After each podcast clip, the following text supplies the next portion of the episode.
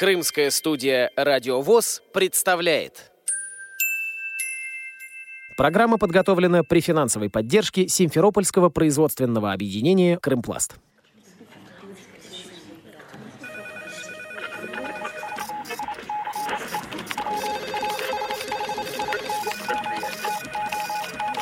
Информационная программа «В курсе». Новости Крымского региона.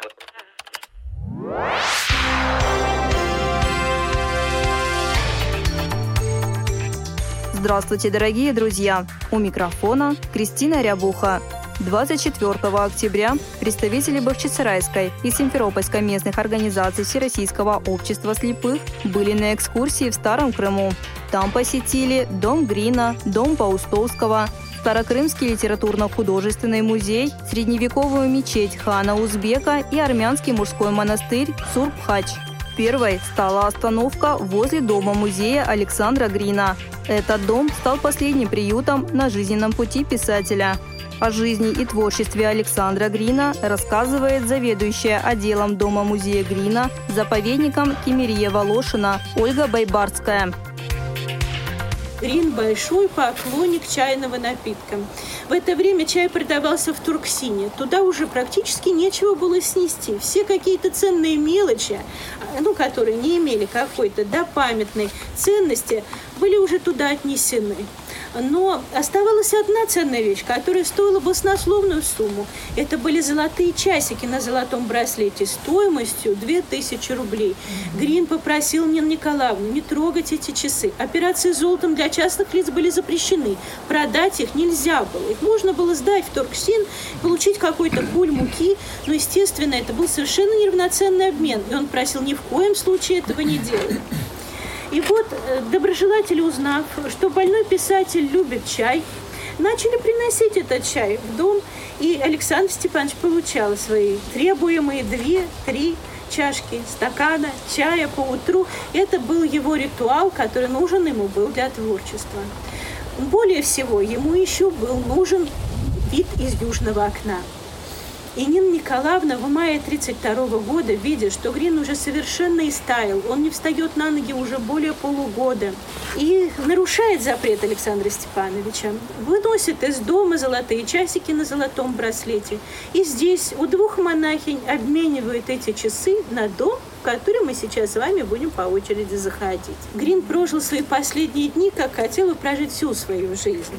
Это были, к сожалению, только месяц и два дня свободной жизни вдали от посторонних глаз, рядом с близкими людьми, наедине с главным делом своей жизни. Следующей вершиной своего творчества Грин назначил роман «Недотрога».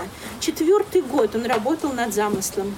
Считал Грин, что этот роман и есть его подлинная автобиография, потому что это символическая его исповедь. Он разложил себя по всем героям, рассказал о себе не только светлое, но и какие-то темные стороны души вывернул наизнанку. Это был действительно исповедальный труд. Осталось только записать, сказал Грин. Вот этого, к сожалению, месяца и двух дней до завершения работы было недостаточно. Роман остался незавершенным. Глядя в окно на алычу, которая растет под ним, он сказал Нине Николаевне, что хотел бы здесь написать столько рассказов, сколько ягод на этой алыче. А когда почувствовал, что уходит, сказал Нине Николаевне, что желает быть похороненным здесь, в Старом Крыму, на холме, с видом на Феодосийский залив, и просит посадить у его могилы дерево алычи в знак ненаписанных им рассказов. Нина Николаевна почувствовала, что дыхание писателя остановилось 8 июля 1932 года в половине седьмого вечера. Она остановила часы, стоявшие на окне, стрелку отвела назад для того, чтобы они не показывали время смерти, а показывали последние мгновения жизни писателя. И это место, конечно, остается городом Грина, где мы вас сегодня приветствуем, рады видеть. Сотрудники дома-музея Грина провели желающих по дому писателя. Слабовидящим и незрячим туристам разрешили прикоснуться к вещам Александра Степановича, рассказывает Ольга Байбарская.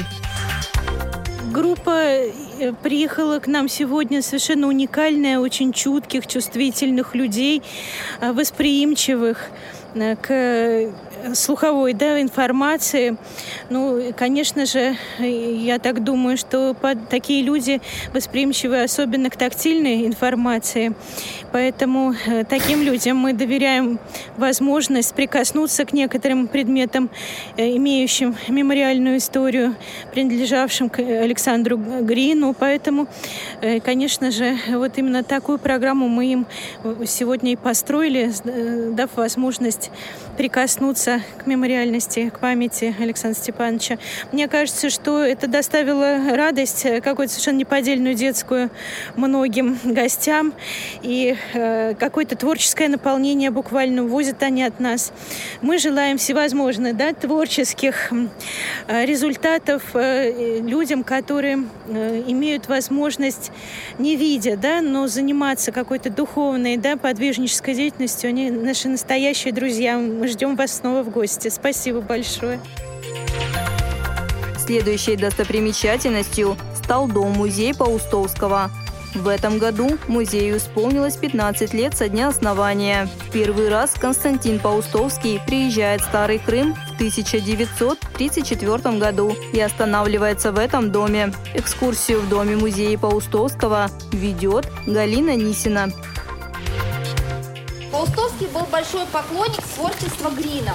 Первый раз он в Крым попал в 14 лет. Он приехал со своей мамой в Севастополь, в Алушту, очень полюбил Крым. Восточный Крым он впервые приехал в 1934 году. Уже будучи взрослым человеком, он приехал именно в Коктебель. Когда он остановился в Коктебеле, он узнал, что недалеко находится маленький городочек Старый Крым. В Старом Крыму находится могила Грина.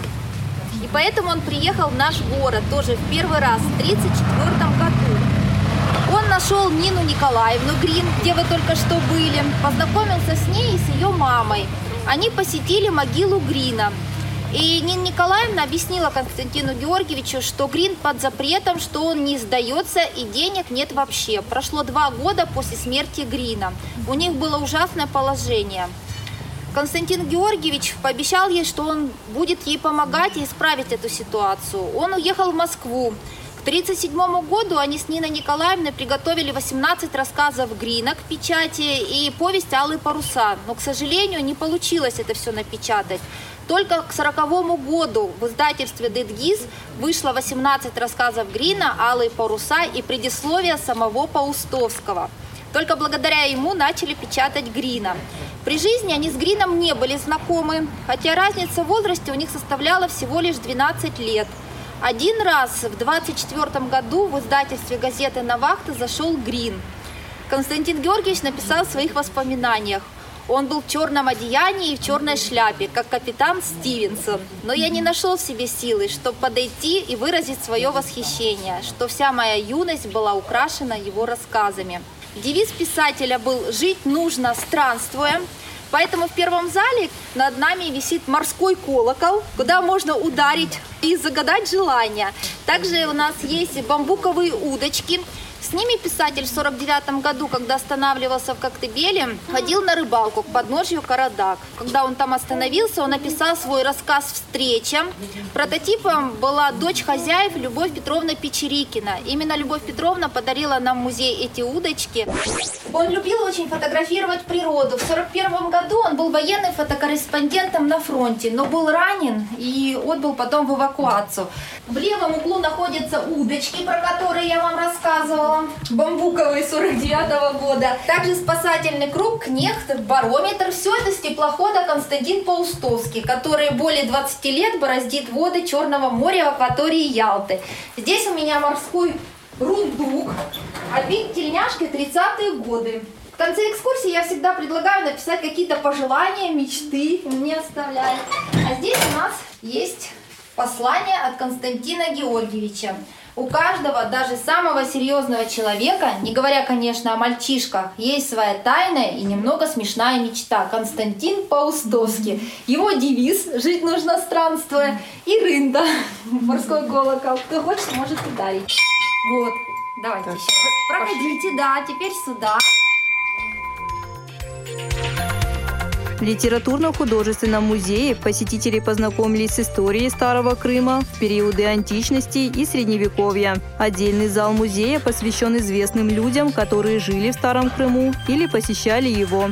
Музей находится в особняке второй половины XIX века. Амфора служила для воды, для вина, для масел. Ученые доказывают, что амфорами раньше пользовались, как мы сейчас с вами пользуемся пластиковыми бутылками, одноразово. Вот раньше амфорами точно так же и пользовались. А вот пифос – сосуд для хранения сыпучих продуктов. Хранили в нем зерно. Но еще могли использовать как обыкновенный холодильник, потому что это глина, антисептик, сосуд закопался в землю по горлышко. И если даже сейчас, или в жаркую погоду, в этот сосуд сложить яйца, пересыпанные, ну, например, кукурузой, рисом, даже можно золой, то месяца два можно хранить, они не испортятся.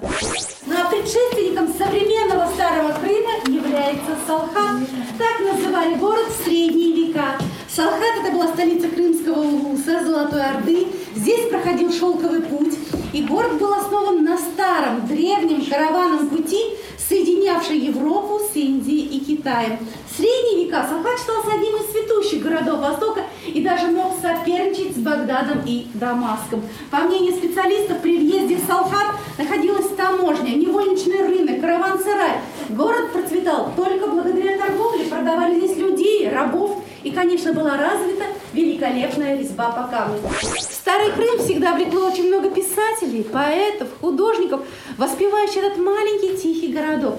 У нас до сих пор проходит много литературных вечеров, художники здесь открывают свои персональные выставки. И вот сюда, в Старый Крым, очень часто пешком из Коктебеля по старой почтовой дороге, по дороге, по которой невозможно проехаться, по ней только можно идти. Она не асфальтирована. И вот преодолев 18 километров, сюда приходил Максимилиан Волошин, художник и поэт, и приводил сюда своих друзей. Он приводил Сергея Ефронова, Марину и Анастасию Цветаевых. Марина Цветаева в Старом Крыму была только один вечер, а вот Анастасия Цветаева со Старым Крымом связала свою жизнь. Заведующий хозяйством литературно-художественного музея Руслан Соловьев рассказывает о достопримечательностях. Учитывая то, что Старый Крым был первой столицей Крыма, конечно, много связано с той эпохой, с именами хана Узбека, хана Султана Бейбарса многих других хана Гирея. Мы стоим даже здесь, возле Екатерининской мили. Это один из самых знаменитых экспонатов, которые здесь есть в музее. Кроме того, многие знают э, такое литературное произведение, как э, «Три мушкетера», про образом Миледи была знаменитая авантюристка французская графиня де Валуа, она же де Гаше, и еще у нее там много было имен. И вот она закончила жизнь свою здесь, в Старом Крыму, и имя ее тоже связано со Старым Крымом. Здесь очень много литературных известных фамилий, э, начиная от Александра Грина, заканчивая современниками.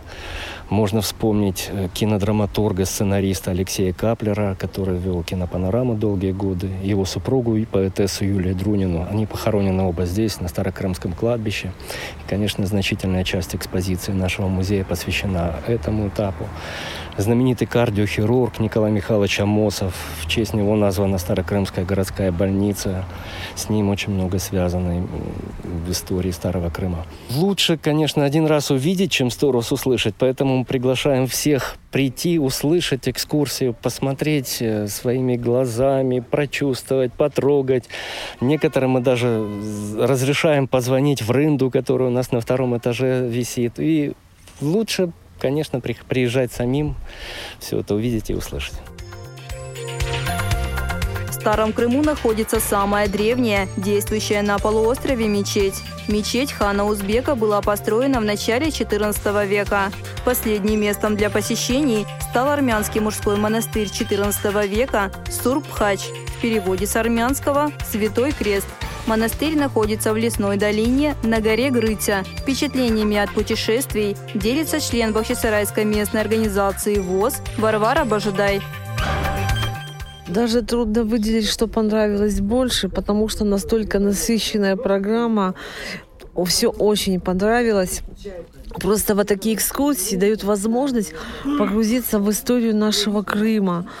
Которого мы безумно любим. И это просто, ну, какие-то... Что-то знала, допустим, что-то открыла для себя совершенно новое. Вот. И это вот прямо, мне кажется, дает толчок какого-то вдохновения, стимула. То, что в рутину не позволяет погрузиться, это понятно, но просто это даже носит характер образовательный. Просто мы же не, не все столько знаем, сколько знают экскурсоводы. Экскурсоводы просто высший пилотаж. Настолько с любовью они рассказывают, очень познавательно. Спасибо всем организаторам. Еще и погода нас побаловала. Крым хранит множество интересных мест, и даже жители полуострова открывают для себя новые знания об истории родной земли.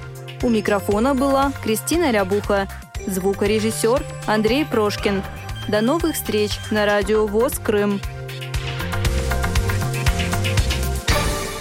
Программа подготовлена при финансовой поддержке Симферопольского производственного объединения «Крымпласт».